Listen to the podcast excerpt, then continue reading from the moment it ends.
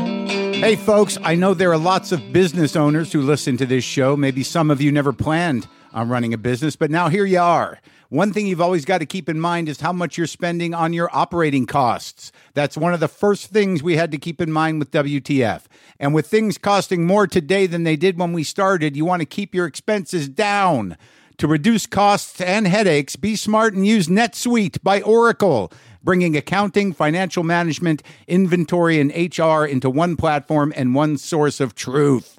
Reduce IT costs, cut the costs of maintaining multiple systems, improve efficiency by bringing all your major business processes into one platform, slashing manual tasks and errors. By popular demand, NetSuite has extended its one of a kind flexible financing program for a few more weeks.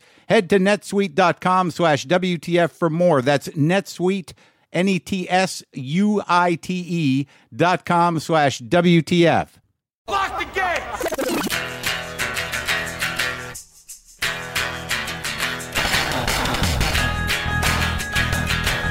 All right, let's do this. How are you, what the fuckers, what the fuck buddies, what the fuck nicks? What's happening? Hi.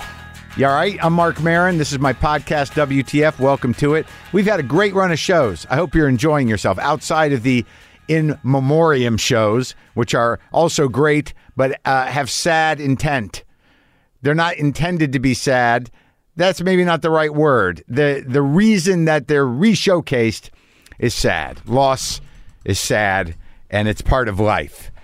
I'm, I don't want to be negative. Look, man, today David Chase is on the show and um, obviously many of you know him from the uh, the Sopranos. He was the creator of The Sopranos, one of the greatest television shows ever. And before that, he was a TV writer on many shows, including The Rockford Files, Northern Exposure. But as you'll find in our conversation, in his heart, he always wanted to be a filmmaker. And now is his time. Well, he's made a movie or two, but this he wrote this script that for the movie coming out now that he was supposed to direct, but he he he couldn't. Uh, we we we chat about that. We chat about that. But he, he wrote the script for the new movie, The Many Saints of Newark, which uh, deals with the characters from The Sopranos in the late '60s, and it's it's great. It's it's if especially if you love The Sopranos, if you know The Sopranos and you know those characters, to see these actors doing them when they were younger men is really a, a treat. And uh, Gandolfini's kid plays Gandolfini, plays Tony, and he's he's tremendous. I think you'll enjoy it. So I talked to him in a bit. Who didn't fucking love that that show though? I think it was the second season of Glow where I when I wasn't shooting, which was a lot, I watched the entire run, every episode of The Sopranos on my phone. I couldn't stop. Cuz I remember I'm old enough to remember when The Sopranos aired on HBO. And it was, in my recollection, it was the first time where you, like every Sunday, you kind of, there was a few shows that HBO was doing before streaming where it actually gave your week some sort of meaning. Like it gave you something to look forward to, depending what you did with your life, or maybe you were excited every day. I think the ones that really got people doing that were probably Six Feet Under, Mad Men, and The Sopranos, where you know Sunday night you're like you got home to, to watch it. It was it, it was something to look forward to. I mean, I think that's sort of the downside of the streaming thing. Everything all the time is uh, is not great because then you got to wait a year. You know, when they kind of kind of like doll, dolled it out once a week, had a natural sort of build to it, and and you, you absorbed it differently. And then then you had to wait a year, You- but at least every week you were occupied. It wasn't just three days of uh, staying up and watching all of something. But whatever, you know, the it was great. It's a great show, and I and I and I, I miss it. I think it was very exciting. I mean, look, not every episode was amazing, but most of them were great. Characters were great. God damn, man, Gandolfini was so fucking good. Imperioli, all of them. Edie Falco, fucking brilliant man, I ah, we're all getting old. But uh, I'm going to talk to David Chase. It's going to happen. You're going to hear it right here. If you are in Connecticut, Ridgefield, Connecticut, November 11th, the Ridgefield Playhouse. There are tickets available. The New York Comedy Festival, Town Hall, November 13th. There are some tickets available. There's a Largo show uh, here in Los Angeles. That's this month, September 28th, the day after my birthday. I believe there are tickets available. This Friday, the Aladdin Theater in Portland, Oregon, the 10 p.m. show might have some tickets. You can find them all at WTFpod.com slash tour. So I'm back for a couple of days. I was in St. Louis, and I got to be honest with you, man. After all the shit talking of Missouri, I had an amazing bunch of shows there.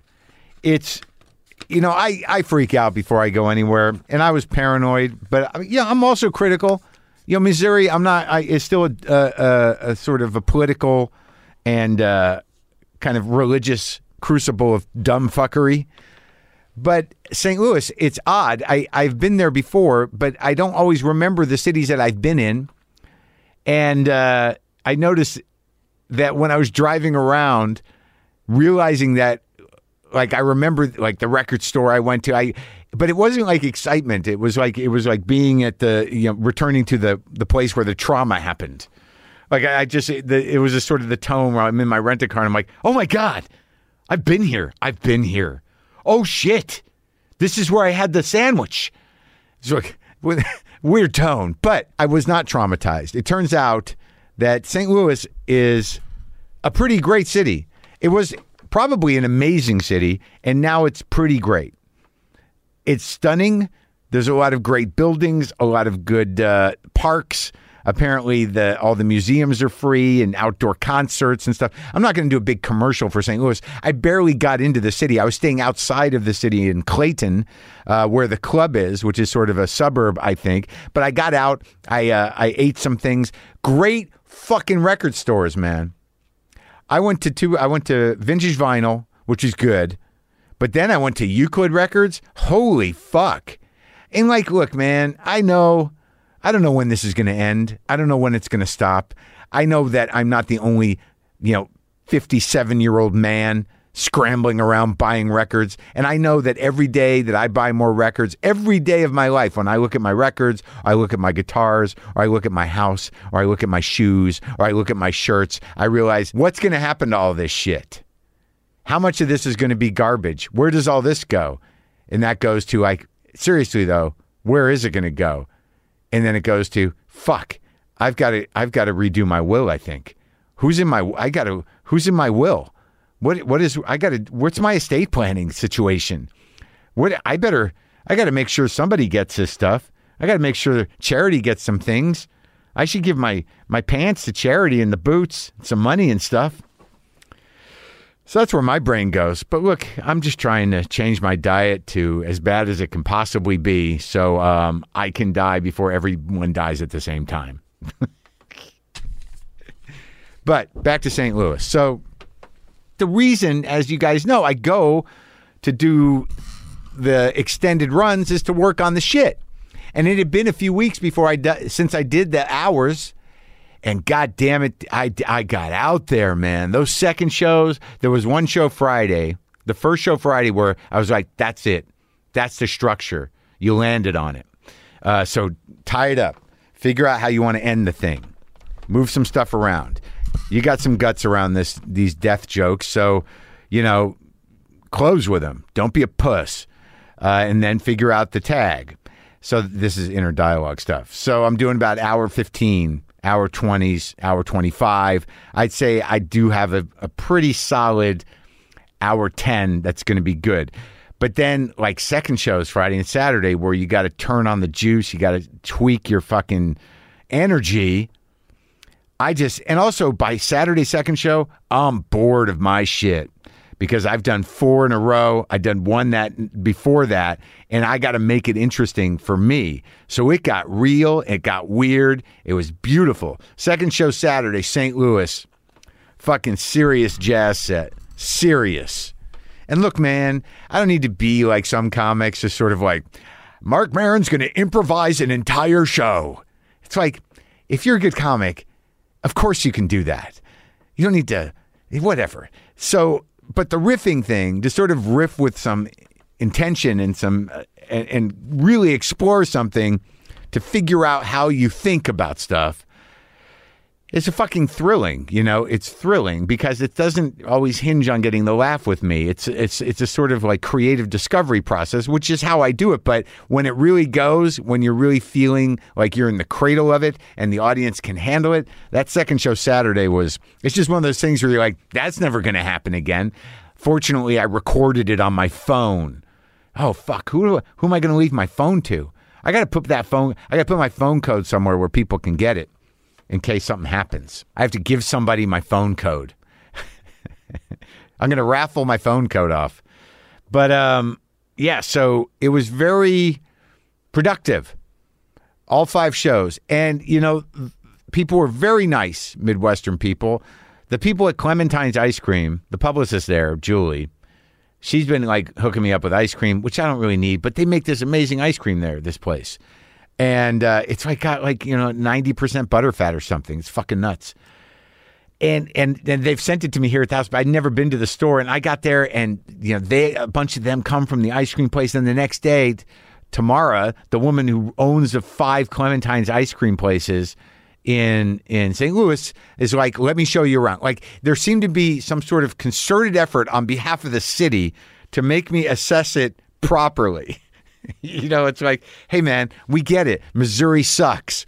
But this town, this city is okay, man. It's okay. We got cool food, we got ice cream, and we got like free museums, man, and good record stores, and decent people, and kind of wild old, you know, brick architecture. Get on board. I got off the plane when I got there, went right to Patty's, which is some old ass barbecue. Just shoved a bunch of ribs in my face. Definitely a celebration of food shame for me.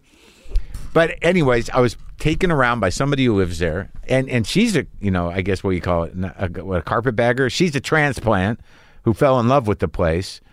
But I forget that I like these places. I like these midwestern cities. Until I get someplace, you know, I don't know what's up, and I, my my opinion has not changed of Missouri uh, in large part. But I, I I do think St. Louis is is okay with me. Had good food, nice people, great shows, and uh, bought some cool records. And there were no problems. I think I really have a sort of some sort of narcissism where this paranoia that thinks like.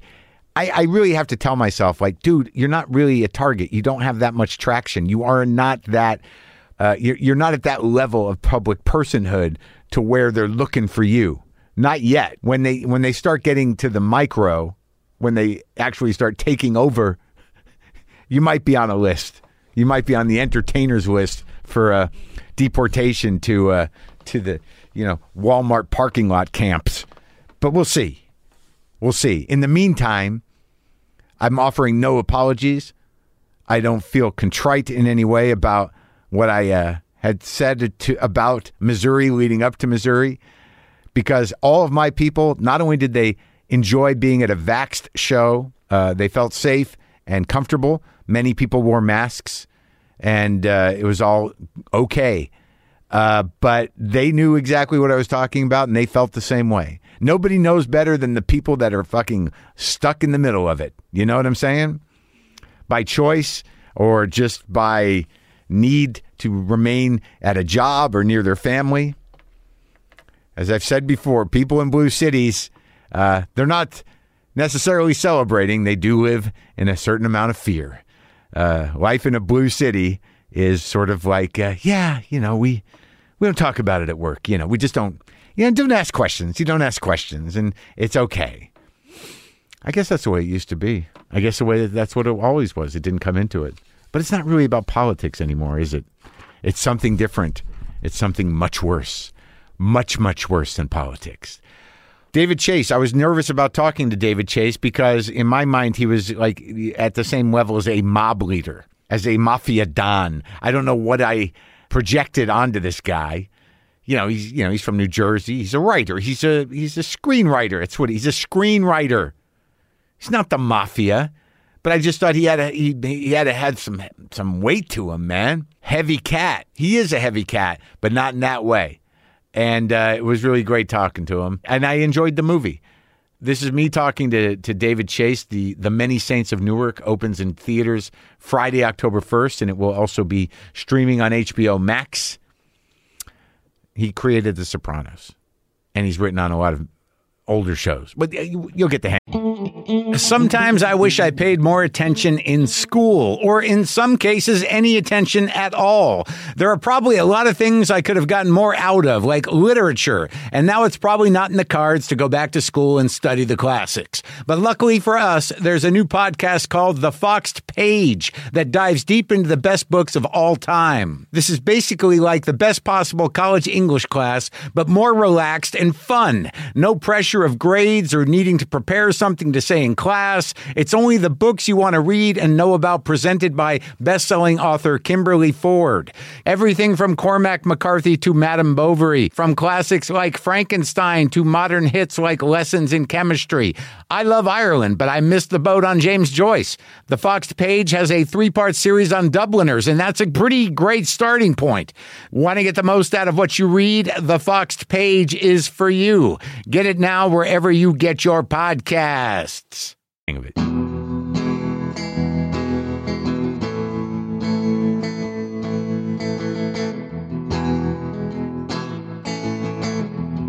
There's never a shortage of cats, David. Yeah. Yeah, it's like if one goes, you like you cry for a little while, then you're like, you go pick another cat. Yeah. I- Well, I never. I, I've lost three cats to coyotes, and uh, I never. I brutal. didn't blow it off that easy. It was not. not No, what I of course thought. Yeah. not. Yeah, terrible. I'm sure. I think it was three, but it could have been two. One of them, the third one, might Yeah. have just abandoned us and gone elsewhere. Well, that's the hope. Is like if you don't actually find pieces of it, that they found a nicer place. Yeah. right. Yeah. Like I had that happen to one. I just hope that like some nice Mexican lady down there because it used to be an indoor cat, but it pissed all over everything, so I had to put it outside. So I always thought I had a chip on its shoulder, and then it disappeared. Really. And uh, I, I, my hope was that a nice lady took him in Yeah. because they don't they don't give a shit after a couple days. They're not dogs. Right. Yeah. I guess they don't. I know. It's uh, but I I haven't lo- I had to put two down uh, that were old, and that's heavy. But it's different than getting it's different than coyotes. You kind of know what's happening. You're there, and you miss them, but you know you do realize they had a good life. Well, uh, I- I think it's the whole being torn apart thing that Yeah. um, Yeah, you don't want to see that or, terrible. or think about that. the worst. Yeah, you got to keep it in the house. Yeah. So I didn't I didn't realize you lived out here. It's so funny. Like I talk to a lot of people all the time, but for some reason when you know you were coming over, I, I felt like I was talking to some sort of you know mafia don. I couldn't. I was like, right. I was I was like this guy. This guy's heavy. That's because people have said a lot of stupid things about it. But About you? well, Tony Sirico said Yeah. to somebody, he's he's been quoted that he said, you know, I, I know I know a lot of wise guys, I know a lot of really tough guys. Yeah. But David, I'm scared of. well, yeah, I, I could have fired him, but other than that, Oh yeah, that's funny. That like yeah, yeah you could fire him. Yeah, I mean- as far as an actor goes. Yeah, right. Yeah, right. But uh, I, you know, I it was very interesting in the new movie to see all the guys take on those characters that we knew from The Sopranos as younger men. Right. And I thought the detail of seeing. Uh, Little Steven's uh, uh, character uh, w- with before he got the, the piece before he right. got with the comb over right? yeah that was all John McGarro's idea. oh yeah who's yeah, that Which he's the guy who played him. oh yeah oh really Yeah. he said first the comb over and then we put the the piece He's, on yeah, that's what he, he told me. So you know, I'll, pl- I'll like to play Stevie, and we'll do the comb over, and then I'll get the piece. And That I mean, that was a great detail. Yeah. They- you know, it's a big jump from uh, from comb over to piece. But they work so hard to get the uh, the, the the the the gimmick, the the sort of twitches right. And then for, for some reason, you know, I saw it in a theater.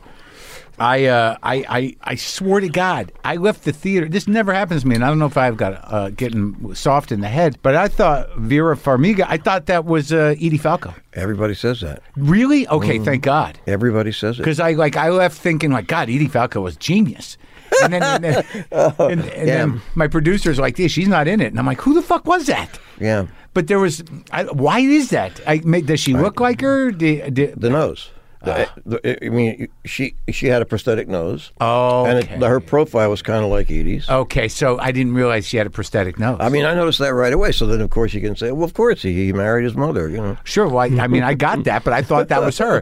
So I would have recognized her. Okay, so there was a prosthetic though, and I thought that she did an amazing job. You know, uh, getting uh, uh, what's her name, Marchand, uh, uh, Nancy. Nancy Marchand's twi- twitches and and quir- quirks. Oh yeah, she did. you know, the did. the weird little habits that of these characters that you got used to later. But Magaro did this the, the thing where Magaro walks to the door. I don't remember that. Yeah. He says, uh, "Tell him it was something about they're unloading the truck." Yeah. And he, Tony's knocking on the door. and Yeah. He walks across, and he had the he had that walk down. The same thing. Holy the same shit. thing of- as Van Zant Yeah. did. Yeah, no, it's great. My, I guess my question though is that this movie didn't have to be a, a Sopranos prequel, did it? Really? I mean, like the movie was setting up Tony to a degree, but the movie was about another character, and it was about race, really, in in, in Right. Newark. I mean, it seems like it would have stood on its own uh, had had it not, you know, had it been detached. Yeah, but you know. No, but did you ever think of that? I mean, did No. you like the the No. story didn't happen? It wasn't a story existing in your head. It was something that came out of The Sopranos. No, it was. Uh, it came because New Line approached me about doing quote Mm-hmm. Yeah. unquote a Sopranos movie. Right. Okay. So So that's all what right. happened. And so you sat down, put your mind to it, and that's what you came up That's with. what we came up with that. Yeah. So you sit down with that idea, and you realize, well, Tony's too young to base a movie on at this point to to run a whole movie through as the lead, right? Yeah. So how do you how did you connect the mythology? Why why did you choose?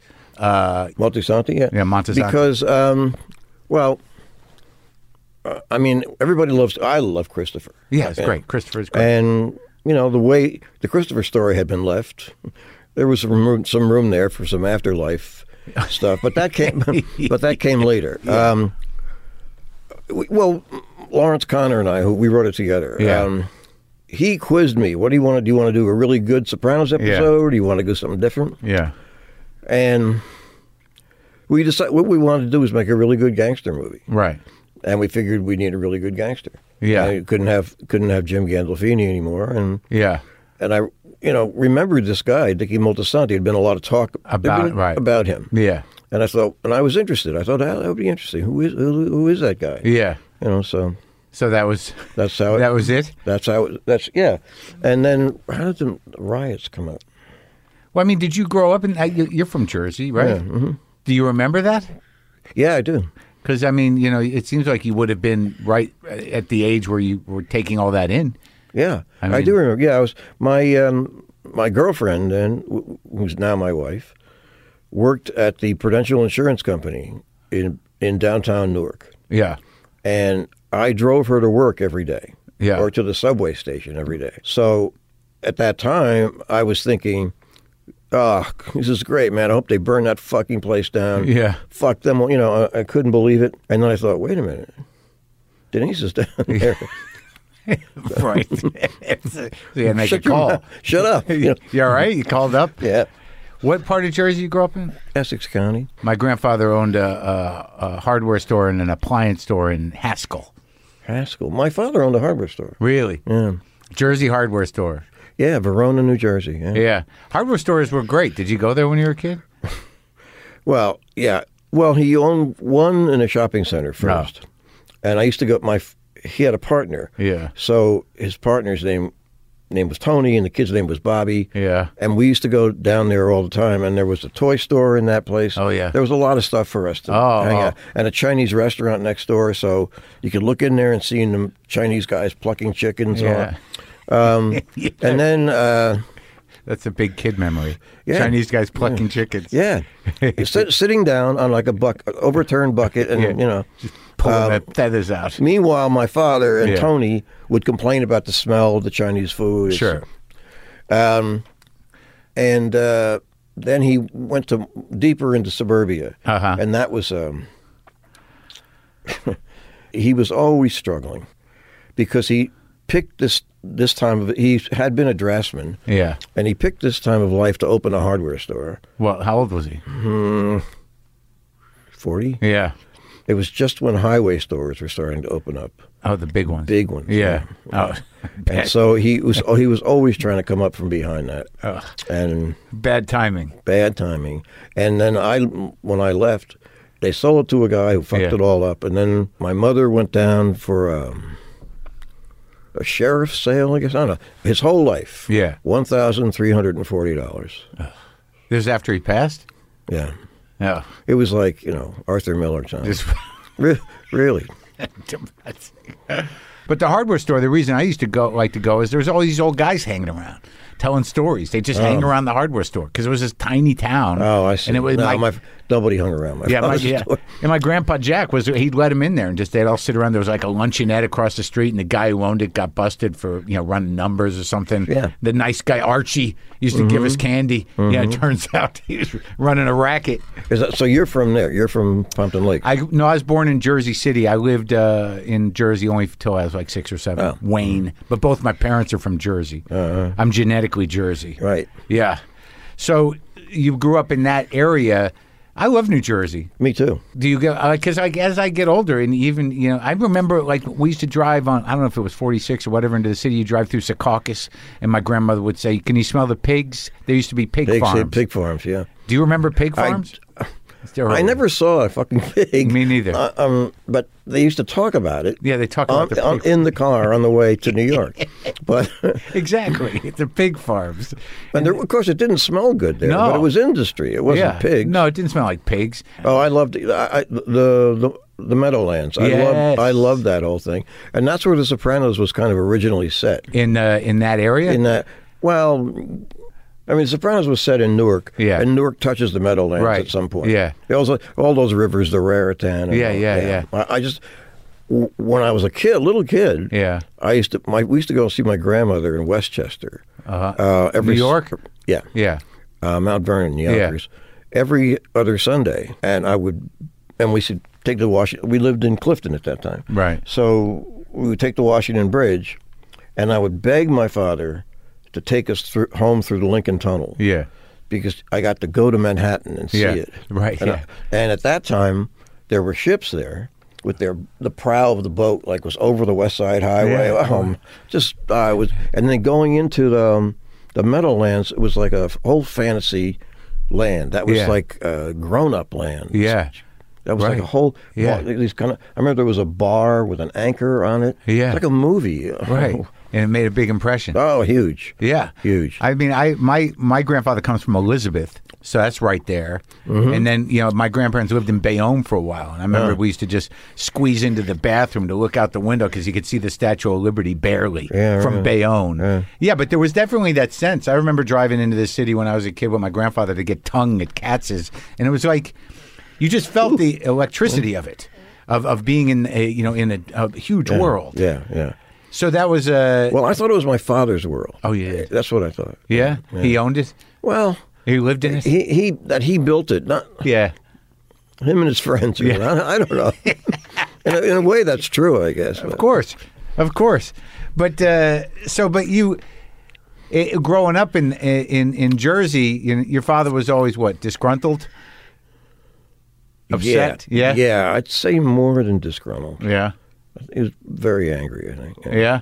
And was- how many s- how many kids in the family? Me. just you. Yeah. Oh, a lot of pressure, huh? Yeah, a lot of pressure. Yeah. Um, so a lot of anger in the house. a whole lot. Yeah. Oh, well, the, pa- pa- they were fighting. They were fighting. My my mother was um, very very difficult. Just Yeah. For him, I'm sure. Yeah, For me too, but for Yeah. him, uh, I, I it was I never really understood that relationship. really. I, who the hell understands their parents' relationship? I mean, did they last the whole time? They did. Yeah. Well, I guess that you know it's a different generation. Yeah. Yeah. And what uh, what drove you out? What drove you to, to, to show business? What, what was the intention originally? Uh, to get rich and famous, I think. But do you knew in high school? But yeah, Yeah. I mean, no, not, I'm, I'm saying that Yeah. get rich and famous. But You know. what dr- drove me out was um, my lo- my love of rock and roll music. Oh, yeah? yeah. I want I wanted to be. I mean, after the Beatles and the Stones, that's all I could think about. That's all I could think about. And I was in. We, we were, you know, my friend, some friends of mine and I, Yeah. two guys who really really good guitar players. Yeah. Um, they still play. One of them died, Yeah. and he used to play. He was a, he used to tour with a guy named Paul Siebold. You know who that? is? Um, he died, and the other one is still around. Yeah. um, but I don't think I don't know how much he's playing. He played in a band.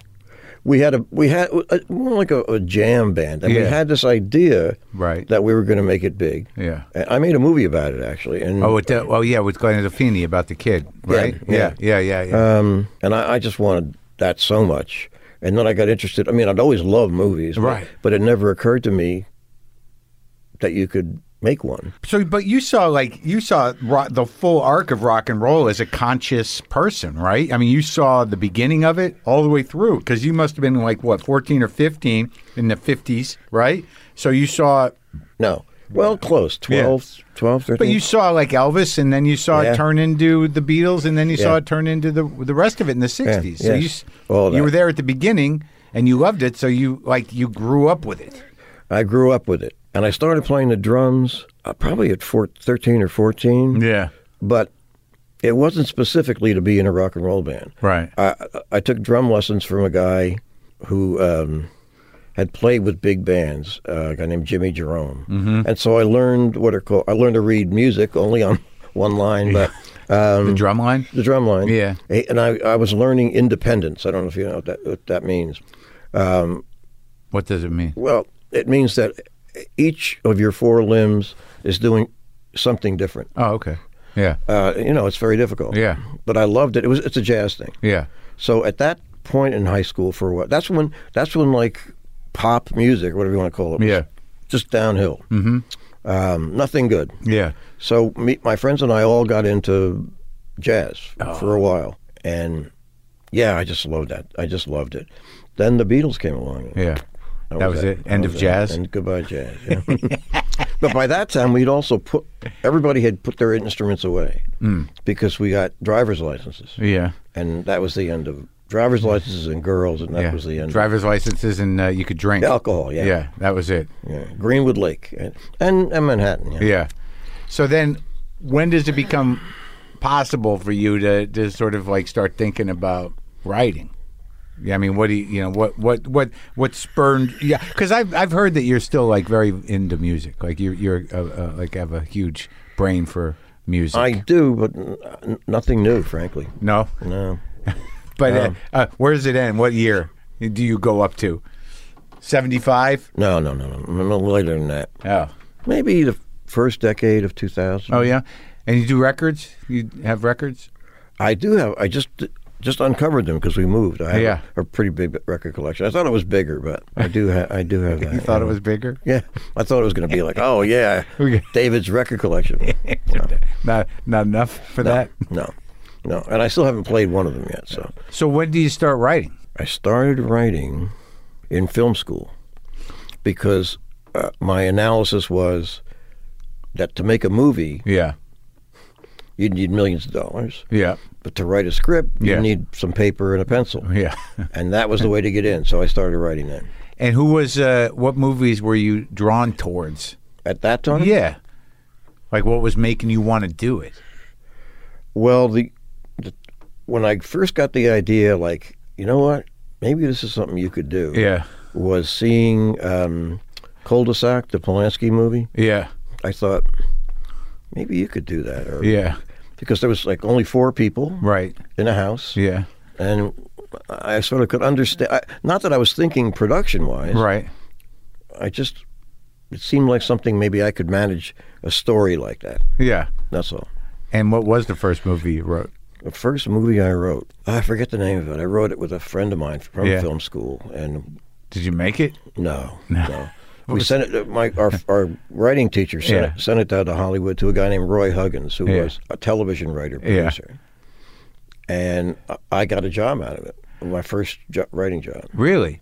So out of NYU, No, uh, no, out of Stanford. oh, you were you were in Stanford. So you went to undergrad in New York. Yeah, and then you went to Stanford. and then I went to Stanford. Yeah, Wow, I didn't even know they had a program. nobody, nobody knows it.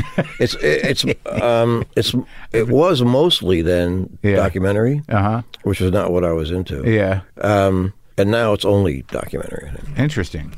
Why? Because why? That's uh, is it within the journalism school? It was no Department of Communications, Okay. which was was the di- I guess journalism was Yeah, in there too. right. Yeah, I think it's I think it's I think now it's in the drama department, but Huh. I don't know. So you were already in California.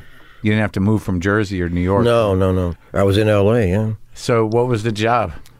uh, I wrote a screenplay of a TV series called um, The Bold Ones. Yeah. The Lawyers. Yeah. Uh-huh. with Joe Campanella, and Burl Ives, and Burl Ives. yeah, I forget the uh, I forget the third guy. Yeah. Um, and that was it. That was the beginning. That was the beginning, and then I didn't work again for probably three or four years. What'd you do to work? Um, well, I, I guess I, I worked with a friend of mine. We wrote a couple of screenplays for Gene Corman, uh, Roger Corman's brother.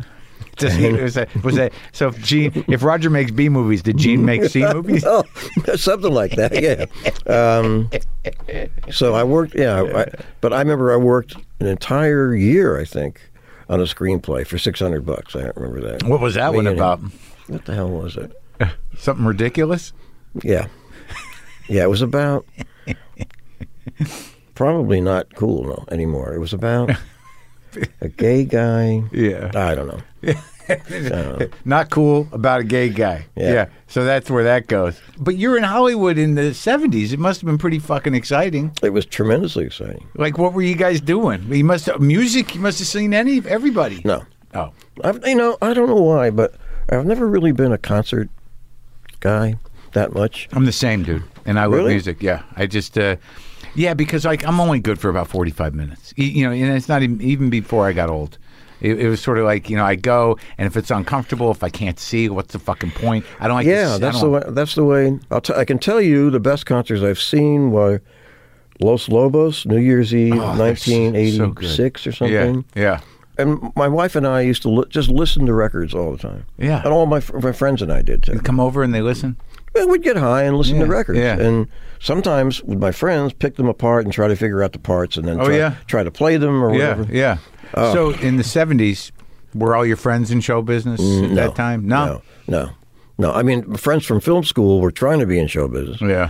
I I do remember that we lived we lived in an apartment uh, in Brentwood, and when people came, when friends came from back east, Yeah. we'd get high, we'd get in the car, and go down to um, 20th Century Fox on Pico Boulevard, Yeah. and drive into the lot, Yeah. and the guy at the gate would just didn't care, Yeah. and it's nighttime, Yeah. and you drive in, pretty soon you're underneath the Third Avenue L, Uh huh. and you're in New York, like it was it was the from a Barbara Streisand movie, Right. big, big movie. Funny, Funny girl. Girl, Yeah. Yeah. And we used to do. I just I loved that shit. Just Yeah, loved it. Yeah, I had a buddy like when I first came out in the '80s who who knew somebody who had a family friend who worked at Paramount and just let got us on the lot. Yeah. You're walking around those streets Right. in that lot. Oh, it's great. well, it is great. Yeah, it is great. because you, you know if you love show business, it's like you know it's like the secret tour. You know. Yeah. Well, I don't know if it was loving show business or loving movies. I, I don't, Well, yeah, well, of course. I didn't know what show business was, but it's the movie business. Yeah, you know? right. I'm still not clear what show business is. When I, I was, I had a seven-year contract at Universal For TV writing? for TV writing. Yeah, that, and that um, wasn't a good sigh. actually it. What? Well, it, it, it, it was what it was. I, I, I had it it kept me in television. I, I I wanted to be in movies, a movie director. yeah. And then when I got here, Yeah. and I got a few jobs, I, I, I got scared of directing. I thought, oh, I could never do that. Why? Well, tell those actors what to do. Well, Yeah. you, know, you know, tell them what to do. And uh, I just thought, "Mm, it's not for you. Um, and I didn't say it's not for you, but I, Yeah. I just didn't do it. So the writing, though, I mean, that did you get a s- feel? eh, How did that work? So you were just contracted at the lot, and they throw you on shows at that time?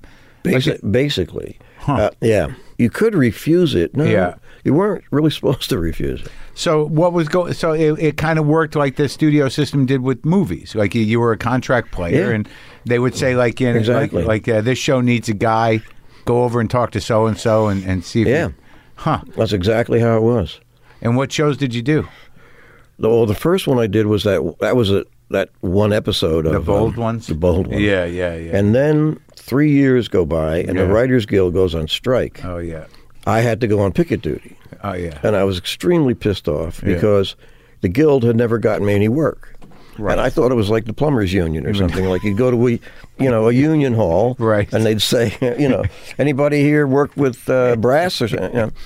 And but that never was it. happened. I- No, So you didn't have an agent, or you did? I finally got an agent when I went to pick a duty at Yeah. Paramount Studios in front of the big gates. Yeah.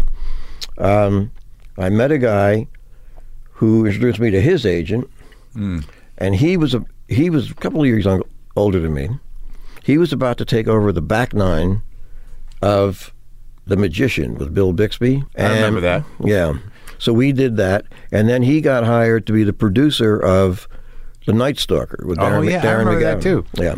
So he took me with him to there. He got fired after three episodes. Yeah. Or left. And I stayed there for seven years at Universal. So now, when you was this, uh, did you did you find it gratifying? I mean, were you engaged with it? I mean, because it's it's hard to tell how you, how you're talking about it. Like I know, I know. I mean, you obviously learned something. Oh, I learned a fuck of a lot. Yeah. yeah. But uh, how did I? All the time I was thinking, here's what it was. Yeah. All the time I was thinking, you asshole, you took this seven-year contract for Right. money, Right. money, Yeah. money. Yeah. Hmm. So you're not going to be in the movies anymore. I was trying to get into the movies. I was Right. trying to shift over, Right. but it didn't work. Oh, so and you, so you I felt always like you, blame myself. Yeah. uh, like you sold out. Yeah, absolutely. Uh huh. Yeah. At the, at the same time, I was enjoying, I worked on really good stuff, I have to say. Yeah. I, I was lucky. What was your favorite? Back then, the Rockford Files was really good. That that was such a. It seemed like a fun show. man. It was fun. It was fun. And Gardner seemed like he was great. yeah. Like a great guy. He was a good guy. E, Yeah. Everybody, it was a, lo- it was a lot of fun. I, you really felt like you were part of a family. Yeah. Um, Didn't did Michael Lerner do some Rockford Files? the actor? Yeah. Yeah. Yeah, Yeah. he's a character. Dude. Is he still around? He is, man. I, I had him on. I did a show on IFC for four seasons, and he played uh, my my my mother's boyfriend in one episode. What a fucking piece of work that guy is. How so? I mean, he was great. He was great.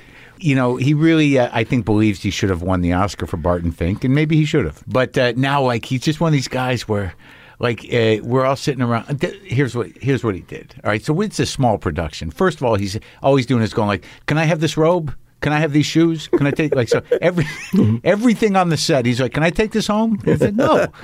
And then uh, the what the amazing thing is though, this guy, you know, he's sitting out in front of his trailer. He's got his balls hanging out. He's got he's sitting in a robe, and uh, so we're shooting in a house in a condo. And the video village is the bathroom. It's this little bathroom, so everyone's crammed in there, yeah. right? And we're shooting the scene in there. It's a low budget show, and somehow uh, at lunch everyone's gone, and some for whatever reason, Michael Lerner went in there and took a dump in that bathroom. And he- For what? For some reason. yeah, yeah, right. Uh, He had a trailer. He could have got Mm-hmm. I know. it. And So like, uh, so that was his set. So that's how that worked. And he he also like doing scenes with him. He'll fuck with your head, man. I mean, he was, like he- he's an interesting guy, and he's a great actor, and I love him. But he's he's a piece of work. Like you know, we'll be we'll, we'll be shooting. We're shooting with Sally Kellerman and him and me. Uh, Sally Kellerman's playing my mother, and he's just up in my head before every scene. He's like, "Do you know what you're doing? Do you make any choices?" Do you- Here we go. so by the time he goes, by by the time action happens, he owns the scene because he's fucked you. Right. Right. So, right. and I think they know that. I think he knows. He, I think he, he must. I think he did more than one. He probably did one a year, one a season. Sure, for sure. Rockford Files. Yeah, yeah. You know, as a, I get a kick as a out of it. scumbag villain. Yeah. Um, yeah. There were so many of those actors then, right? In the 70s, these guys that were all around. yeah, But uh, but Gardner was great and great to work with. yeah. It was great to work with. Yeah. Also, I, I kind of I respected um, I respected the writing. I, I I respected the show. Um, I had been on another show Hmm. Yeah. prior to that, Yeah. and I the and the Rockford people screened an episode of Rockford for me. Yeah. And I thought, well, the, f- I thought, wow, this really seems like it's really about Los Angeles. Hmm. This this show takes place not just in its time slot, but in the real Los Angeles. Yeah. I felt it had some depth and what's character or something. So so you sense the you sense the city as a character. That Yeah, they- oh yeah. and and that that sort of uh, that kind of uh, yeah stood out to you. and I was encouraged to write kind of satirically. Mm-hmm. Um, I was encouraged to make fun of uh, the bad guys, or they, they would be like pompous assholes, a little bit like uh, Columbo, I Uh-huh, suppose. Sure. Yeah. Yeah, yeah, yeah. You- so you had uh, clownish villains. Um, self-deceiving. Right, right, right, right, right, right. They they didn't see the part of themselves that Oh. No, right, was right, ridiculous. right. Yeah, yeah, yeah, Yeah, yeah. So so what was it you think that you- what was the big part the big piece of your education on that show was was se- seeing that it was rooted in, in or grounded in a in a reality that that that seemed to have some integrity. Yes. Yeah. So what was this stint on like Northern Exposure? Uh, not, that that's Doesn't doesn't match. It doesn't add up to me. I know. That was the I I'm I'm Yeah. proud to say I Yeah. think that was the only job I took for money, except for the whole career, which I did for money. But I, I mean, I'm I'm sort of shitting all over myself, but I was just so happy to be part of it and Yeah. to drive to a studio, and Yeah. see actors that you were famous and. And, and and write and create stuff. Just the creative process. Well, it seems like you did. You know, like I, I don't know what the. Uh, I'm just looking at some of the stuff, but I don't know what uh, the the Palms precinct was. Oh Jesus Christ! but if it seems like a you as a pilot, you did it. It's a pilot. I did it. Eh, What was that? Uh, it, it was it was Sharon Gless Yeah, Uh-huh. and some Italian guy, uh, yeah, James Marino or something. yeah, And it ended up with a gunfight, yeah, a couple of Hell's Angels in a gunfight, yeah. and the chief and the chief villain had to give up because he had to take a shit and he shit in his pants and ran into the house. So, despite all this, the people, the executives at Universal kept having faith in me. Yeah. so that was part of the universal deal. Yeah. But okay, so you're beating yourself up on all this, but you're sort of obviously you know how to do the work, you know how to get a script done, you know how to you know how to produce a show at this point, right? Yeah. So by the time you do The Sopranos, was it did you when you started to work on The Sopranos, did you finally at least say to yourself, I'm doing something now that I'm proud of and it's not for the bread? Well, I'm trying to explain this. Is that Yes. it wasn't all for? I didn't No, I do get it, for the yeah, bread. I, I, yeah, I understand. um, I was married, and then I had a kid, and Yeah. so you know. yeah. Um, what was your question? The question is, by the time you created The Sopranos, did you feel like you had control and you were happy about it? And, Yes. Yeah, Yes. okay, yeah, yeah. I, I wasn't happy when they said they were buying it. yeah, When I mean, we made the pilot, yeah, and it took about a year before they made a decision on it. Yeah. They tested it, and we were all you know everybody was waiting around. right. when they said they were going to buy it, I thought, oh, this is the end of my life. Seriously, I mean, I, look, look at your age. You're finished. There's another TV show, Yeah. and um, So wait, so was the thing that was hanging over you was that you know you still hadn't done movies yet? yeah, Okay. yeah. Right. I was going to the movies, and I was, you know, watching all kinds of movies, and and so when I sold The Sopranos, I decided, okay, well, that's going to be like the movies that I go to see. Right. But I thought, uh, well, I was hoping for that whole year when they didn't buy, it, when they hadn't decided. Yeah. that they would pass on it and that I could get another f- half a million dollars out of them and put an, it was about 70 minutes long, put another 20 or so minutes in it, make a movie out of it, and take it to the Cannes Festival. That was my dream. Yeah. And that didn't, that didn't happen. This other thing happened. This other destiny. Jesus. It wasn't destiny. Oh, yeah. It was a huge destiny. But but in doing that, you were able to change the the the filmic language of television into something. Yeah. That, I mean, you you are sort of almost personally responsible for for making a uh, you know a, a a you know five or six year movie. like there was a sense of You know, I never thought of it that way. No, I never did. A five year movie. Yeah. I mean, because I mean, the conversation was nobody had seen TV like that, and you know, all the the filmic elements were not uh, in any way uh, traditional television, and and every episode, some of them more than others, felt like movies. that was my goal. Well, yeah, and so you did. That it. was my goal: is to do a little movie every week. yeah, and so not only did you do a, a, a movie, you did the the longest movie ever made. Okay, but it wasn't in the movie theater. Okay. And you know the you know the I get it. difference. Uh, yeah, g- uh, yes, I know. the yeah, difference. obviously. sure. You know, you go. I get you it. fall under a spell, or you don't. Yeah, right. I well, I mean, I I- well, uh, I sat and watched when I was shooting Glow. I watched the entire, uh, all of the Sopranos episodes sitting there on set, like as Really? if it were like a movie, like every day. Like I binge watched Wow. it.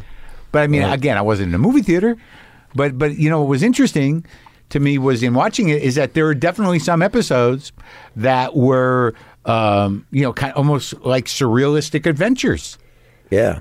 and and that Oh, good. yeah. Thank you. Because when I watched them the first time, where we all kind of, you know, looked forward to Sunday, you know, it was different. You know, you were just kind of, wa- but like watching them all together, I really saw that, like, Jesus, some episodes really, they all stand on their own, but some of them were, were sort of like, you know, art, they were, they were art movies. I know. Yeah. And I it- know. It was. It was fun. It was. Oh, it was the best. Obviously, the best creative experience of my life. Yeah. And um, I really, oh, I felt wonderful doing it.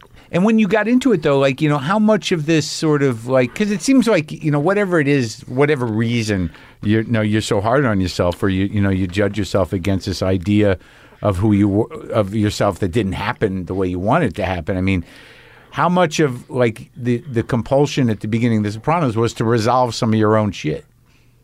to resolve some of my own shit. I don't, not consciously, Hmm. but it was certainly was to, uh, I would call it reserve, resolve the network shit. Yeah. But it was certainly to deal with network shit and Network show shit. that it was shit. Yeah. That was, Show television. They showed the networks that television was shit. yeah. Yeah. Um, at that time, there was uh, Elvis Costello on Radio Radio. Yeah, sure. and and I used to think about this all the time. He s- he used to he you know I want to bite the hand that feeds me. Yeah. I want to bite that hand so, so badly. Yeah. I want to make them wish they never seen me, and that happened. That all came true. yeah, You showed them. I showed them. yeah. Um, no, it, it felt really good. Yeah. But in terms of like your your family stuff, did you find that like when you were writing that you know you were bringing a lot of your personal Yeah. issues to Yeah, it? well, that his mother was based on my mother. Yeah, of he course. had a lot. He had some things like, like my father, yeah. Tony did. Tony. Yeah, Yeah, Uh, yeah, oh, yeah.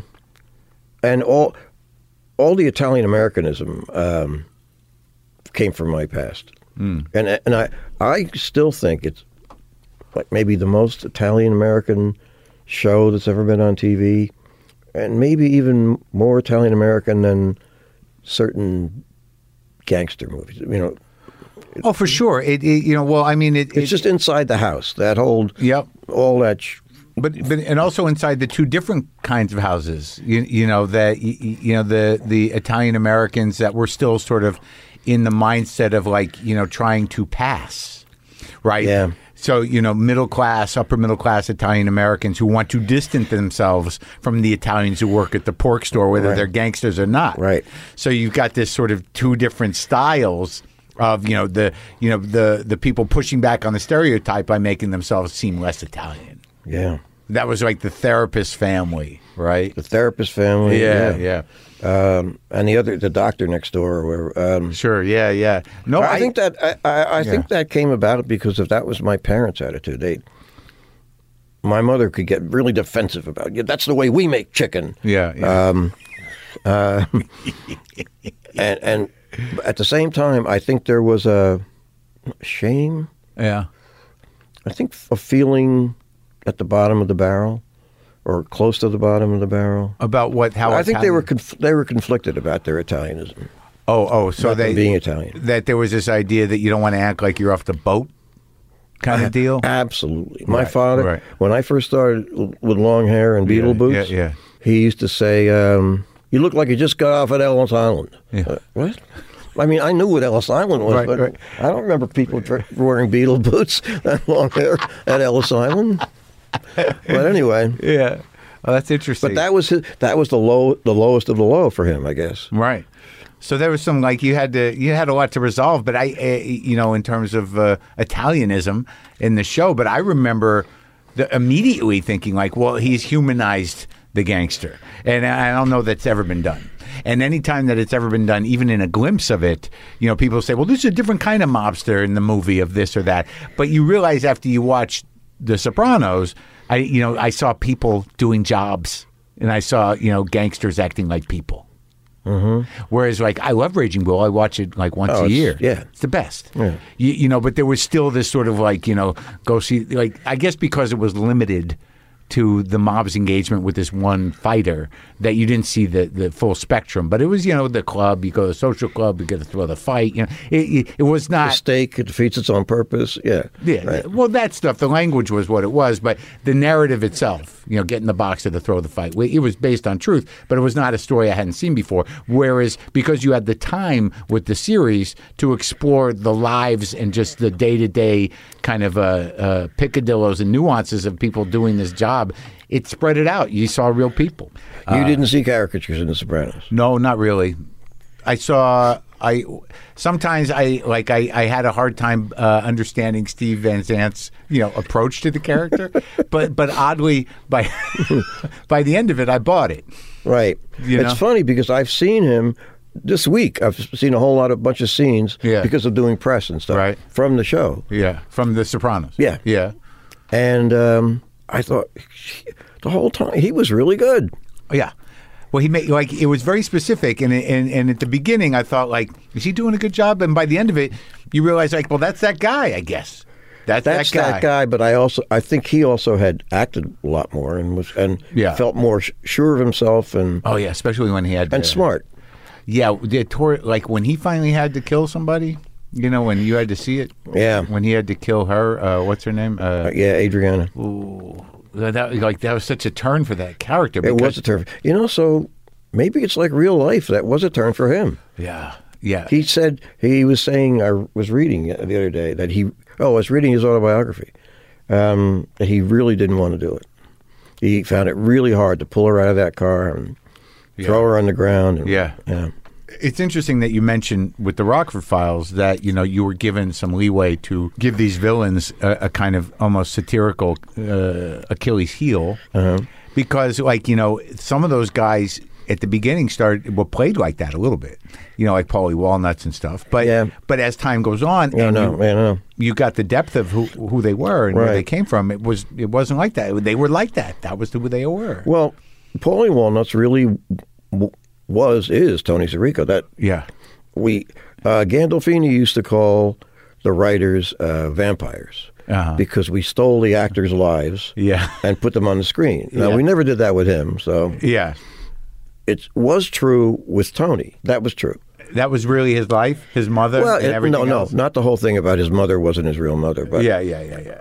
yeah, his his fixation on his mother. Right. Um, his fixation on his hair, Yeah. on his mother, Yeah. on his uh, germophobia, Yeah. that was all, all real. Mm-hmm. that was him. And, And he had so much, and it turned out he had so much fucking range, really, within that character. right. Yeah. No, I, he got. He, there was a uh, when when he when he saw the humanity of that guy.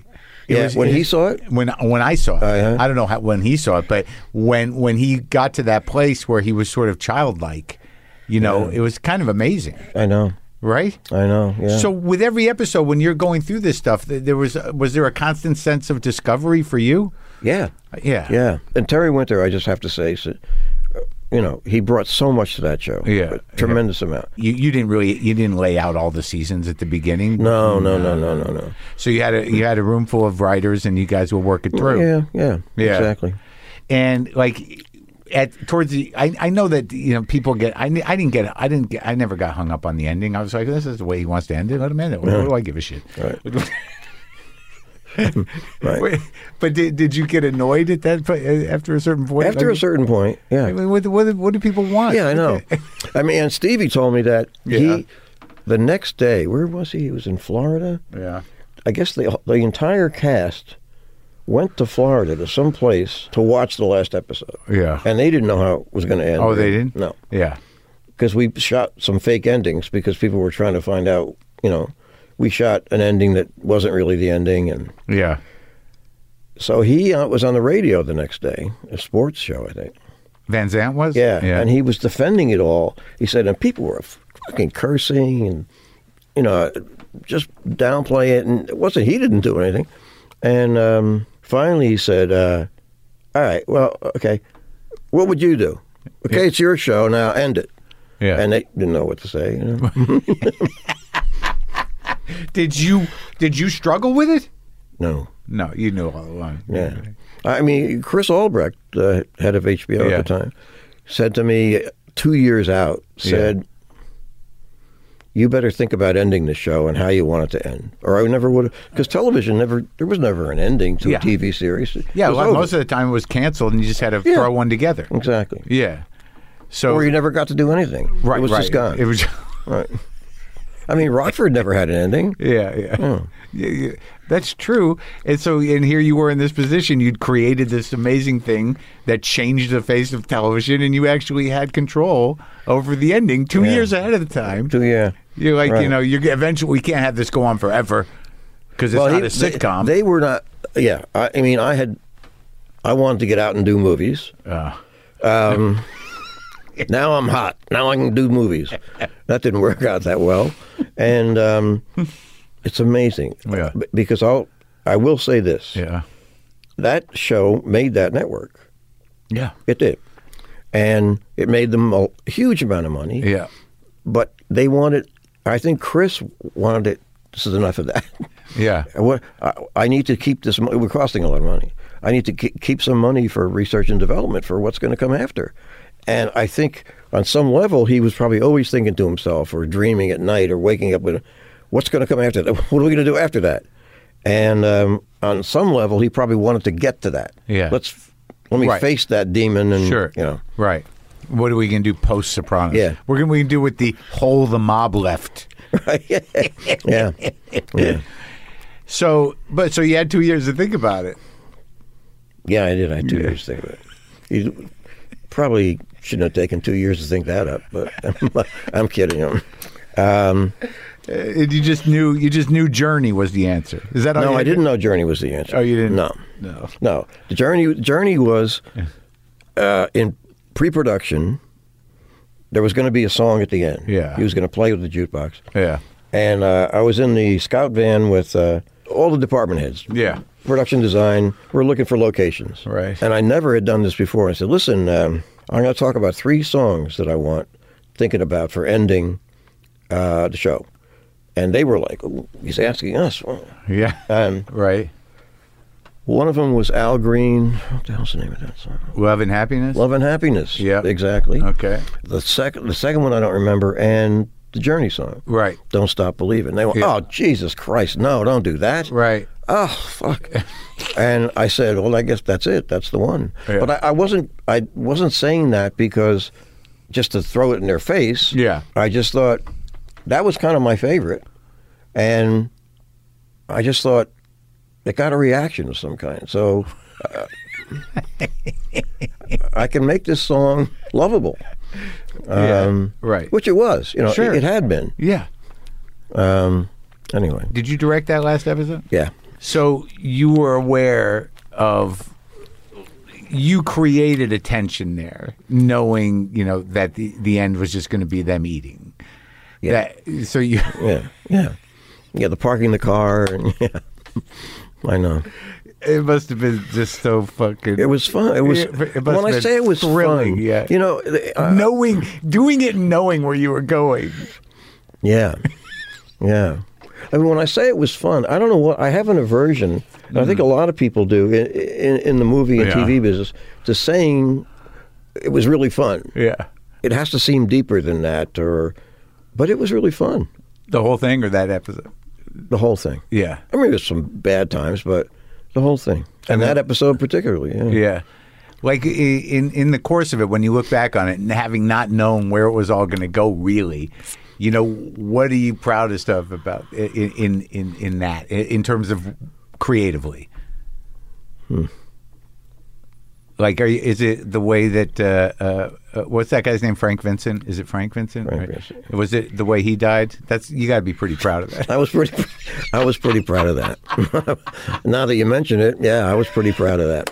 So is that? So seriously, is that my whole thing? Is just just uh, creating shit um, where people are going to go, oh my god, is that my my my whole impulse? I don't think so. No, no, I, I but I do think like I did like that, right?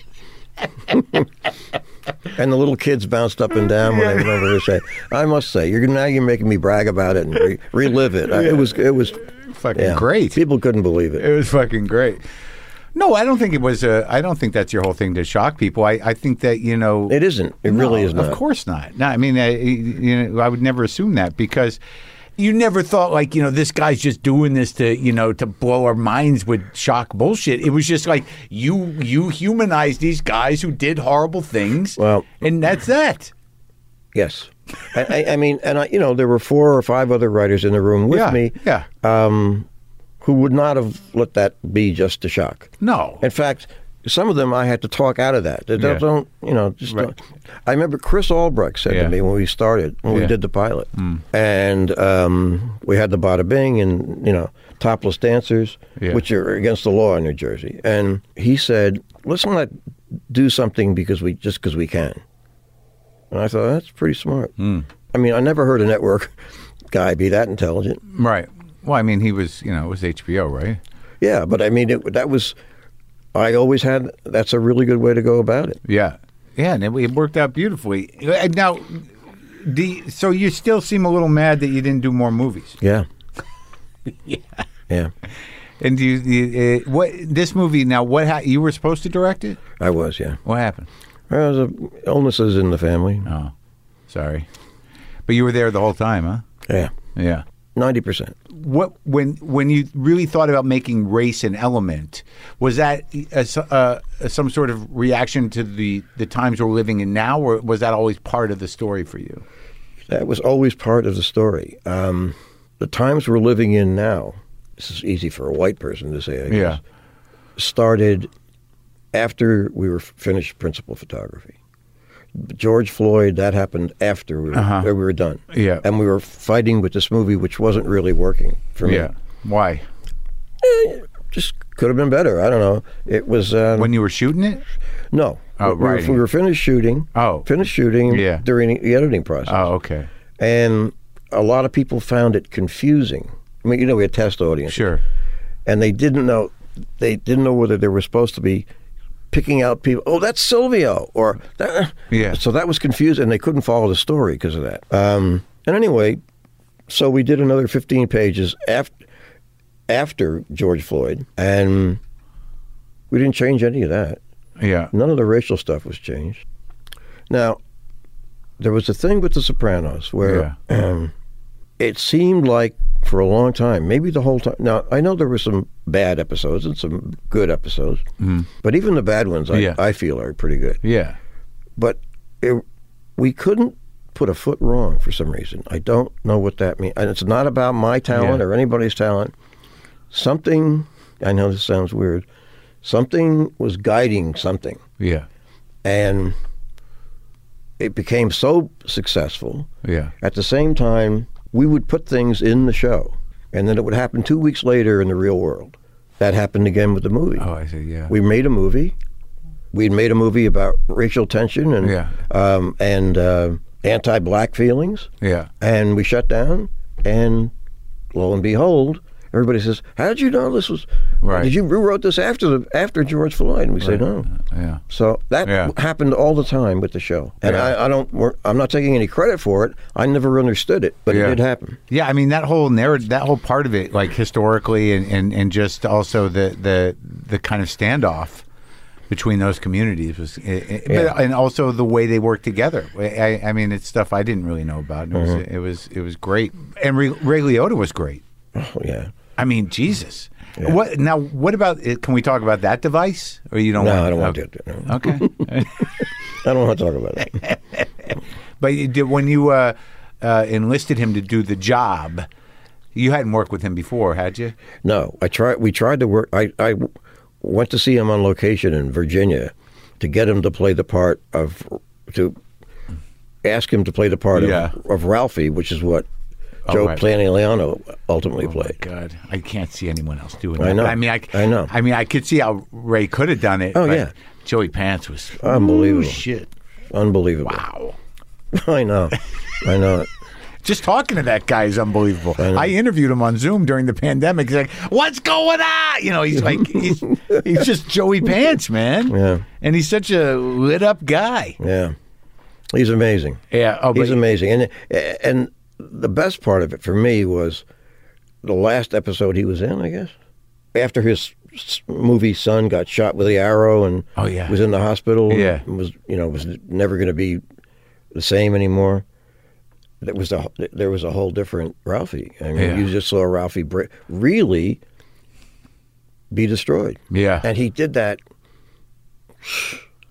And you felt really bad for him, You did. this asshole. yeah, right. Yeah. Right.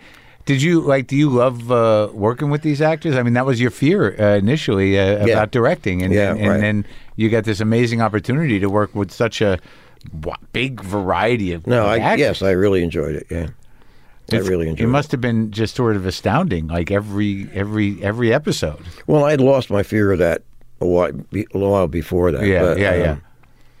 I mean, you know, I worked with Sam Waterston, and it was incredible. And um, but anyway, yeah, I, lo- I I lost it after a while. It Sure, sure. What'd you work with Waterston on? was a show called "I'll Fly Away." Oh, yeah? it was a ra- show about race, Oh yeah, about a white lawyer. It was based on or cribbed from I don't know Yeah. how you want to put it from Atticus Finch. Was it? yeah. To Kill a Mockingbird. Yeah, right. yeah. Okay, I get it. Yeah. So now, you happy with the movie? Oh yeah, Okay, I am. good. Thank I God. am. I am. It's a relief, right? Yeah, yeah, it is. Well, who knows? I mean, Yeah. there's I, there's so much excitement about it that I can't believe. I just can't believe it. Um. Yeah, I was I was excited to see it, and and, and I and I loved it. And I you thought, saw it in a theater. I did. Yeah, I saw it over at uh, on the lot, a small theater, but it was definitely a theater. Mm-hmm. It was actually not so small. It was a big screening room. What's the what's the studio? Because I must Warner Brothers. Brothers. Yeah, I went over to Warner Brothers, and it was in their big room. oh, So is it they? You know, there's they have smaller ones that are like you know with. But this was a full theater. No one was in it. It was me Mm-hmm. right. and Elvis Oh, I Mitchell know- and I somebody know. else. Yeah, I know the one you mean. Yeah, it's nice. I saw Enter the Dragon there in 1971. Son. My agent got me in to see that at night. Oh, Really? Yeah. At that screening room, I think I was the only person in there. It's great. Yeah. Was that exciting to Oh, see? of course it was. Oh, shit. Yeah. Enter the Dragon. Yeah. Uh, so now, do you got a few uh, movies in the pipe now, or what? Well, I have a screenplay. Hmm. That's what I got. Okay. And we also have a pilot. I mean, the last three or four months have been just. uh, I never went through this at the other movie I Yeah. made. It was just been crazy. Just Well, people love The Sopranos. press and yeah, Yeah, yeah. yeah. How how's the reaction to it? I guess no one's has anyone uh, written about it yet. When's it open? Well, they have these they have these things called uh, the um, things called toe dip screenings, Yeah. in which they have people like yourself Yeah. and journalists Yeah. come and see it in a movie theater, and I, or at home. And I just said, no, we're not going to show it to people at their house. They have to go see it. Yeah. And it's been pretty good. I mean, really o- overwhelming. Oh, good. But that's those aren't Joe Sixpack, the people used to say at Universal. I love the kid. I mean, Gandolfini's kid did a great job. Yeah, I mean, Jesus, he really did. really looks like him. I know. Is he all right? Oh, he's great. Oh, good. Yeah. All right, man. Well, I'm glad we talked, Okay. and I'm glad you got. I'm glad you're finally making movies. yeah. I want to, you know, what have I got? What? Who knows? Yeah. Maybe one more, two more. Yeah. But you're relatively uh, happy? Um, I had ketamine yesterday, Yeah. A small dose? uh, nasal dose. Uh huh. That was good. It was the first time? Yeah, So what you still will you still fight depression? yeah. My wife isn't well, so it Mm. Yeah, really it, makes it hard, yeah. And we've been married for. uh, we met in high school. Oh, that's terrible. I'm sorry, buddy. Well, yeah, thank you. Yeah. Uh, anyway, Meant the ketamine worked a little bit? well, I mean, I have to go for more before I know that it actually worked.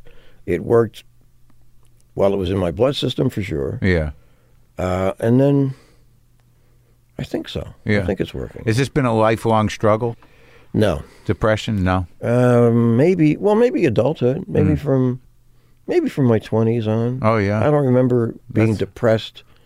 Well, I would say at your age, Teenage. that's a lifelong struggle. Yeah. From 20s. Yeah, yeah, it ha- yeah. I guess it has been. Yeah. But just uh like medication sometimes or Oh, usually? yeah. It was, I mean, Something. I didn't have any. I never went on anything until, I guess, the '80s. Huh. I went on some old-fashioned antidepressant. Oh, yeah. But you know what? I've talked too much about this depression shit. I Yeah. really have. It's like Yeah. that's just part of my life, and Sure. um, Yeah. it's not the whole it's the whole story. No, it's just, but as long as you, you know. You don't you don't you don't get depressed. I used to think it was depression, but I think I suffer more from uh, uh, dread and anxiety. There's a this combination of dread and anxiety that becomes overwhelming, and it kind of feels like depression, but it's Mm. really anxiety. Like I don't think I have like clinical depression. My father did, but I don't think Really? I, yeah, uh, yeah, he did. What yeah. were some of his symptoms?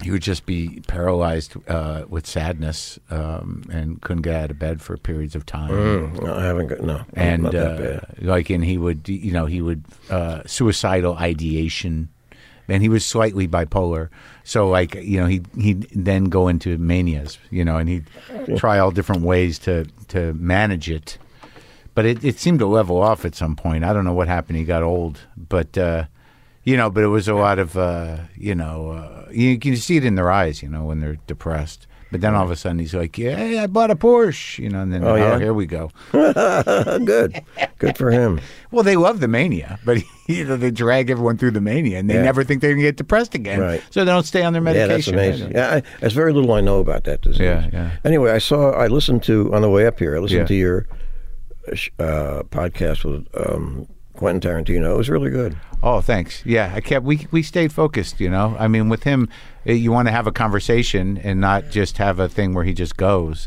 And we, you know, I think we had a nice uh, Yeah. a nice little arc to it, nice engagement. Well, it was I enjoyed interesting the hearing book. about his stepfather. Oh yeah, yeah, that was, right. Oh yeah, that was good stories. And yeah. that that what is the name of that book? Oh, uh, once upon a time in Hollywood. I gotta yeah. I gotta get that. Well, did you see the movie? Yeah. Did you love it? Yeah. Well, the book's great. I mean, It's a good time. my wife and I, uh, you know, in our very early twenties, Yeah. got to Hollywood a year after the Manson murders. Uh-huh. So, and then I then I was working on the Rockford Files. So that whole thing about the TV show and uh, those actors and Mm. Yeah. those stuntmen. Yeah. Oh my God, it, wa- I loved it. You knew those guys. I did. Uh-huh. Yeah. And he did he Especially, you know, Garner. That he was a cowboy Yeah. guy. You know, what was it? Maverick. Maverick. Yeah. Mm-hmm. And but you like they, did Quentin get it right? Yeah. Yeah. Yeah. Yeah. He really did. Yeah. Oh, it was phenomenal. I really, really liked it. Yeah. Oh God, C- DiCaprio is too much, man. Yeah. It's just like he's something else, man. That guy. Yeah. Everyone was good. Yeah, the book is fun, Yeah, and you learn. You know, he goes more in depth with the with all the characters. So and you already got the characters in your head, so it just gives this whole other Oh. world to what you already saw. Yeah. I mean, I, I really liked the end. I thought the ending was great. Oh, it's beautiful. Yeah. Beautiful. Yeah. Great talking, All to you, right. man.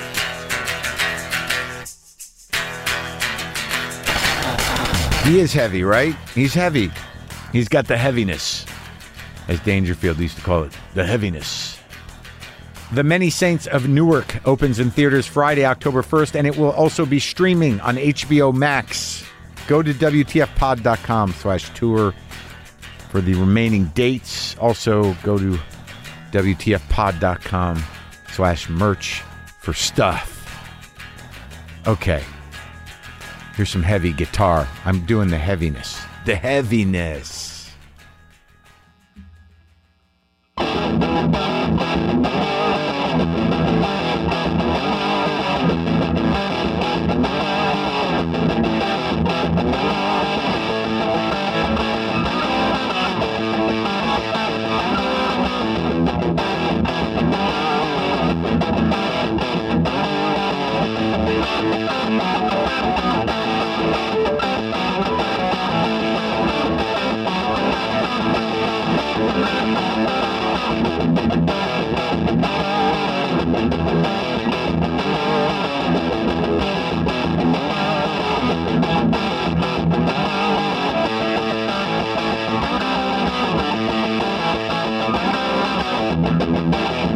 Thank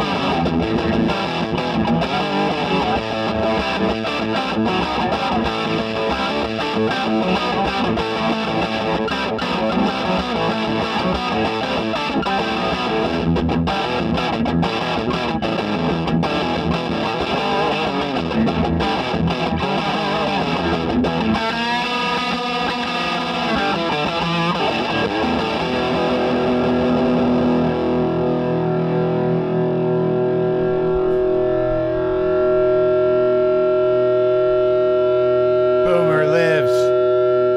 Monkey, LaFonda,